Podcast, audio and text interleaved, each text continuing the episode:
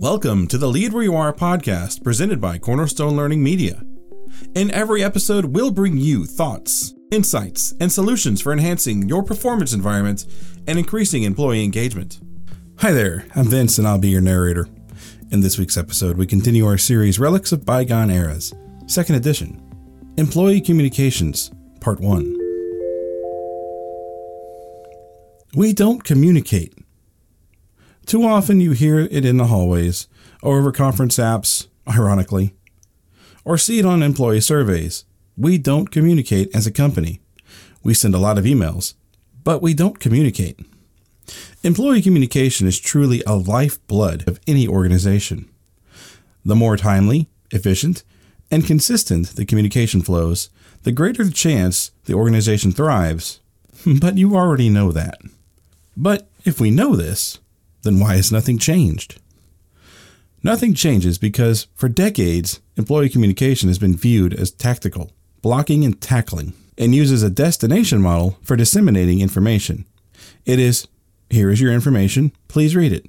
It might be delivered in a form of all employee correspondence or emails with the subject, please read, or posted on internal intranets with the occasional poster created for the break room wall.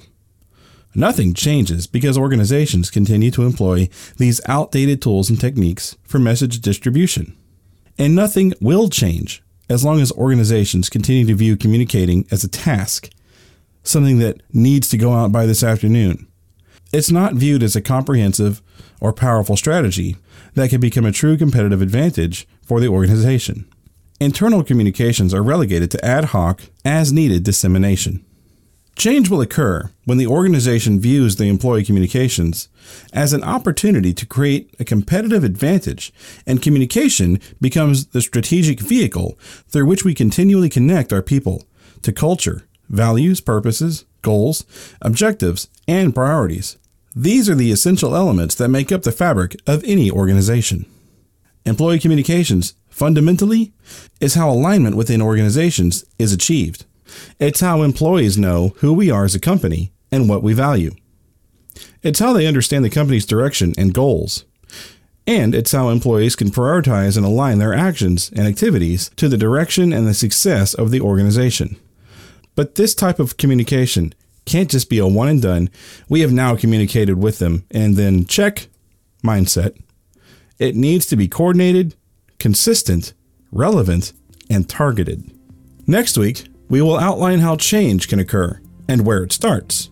In fact, here's just a quick preview. Most organizations can't do it alone. Join us next week. And for more detailed information on how you can truly transform your employee communication, check out cornerstonelearning.com engagement communication. Thanks for joining us today. The Lead Where You Are podcast is a production of Cornerstone Learning Media.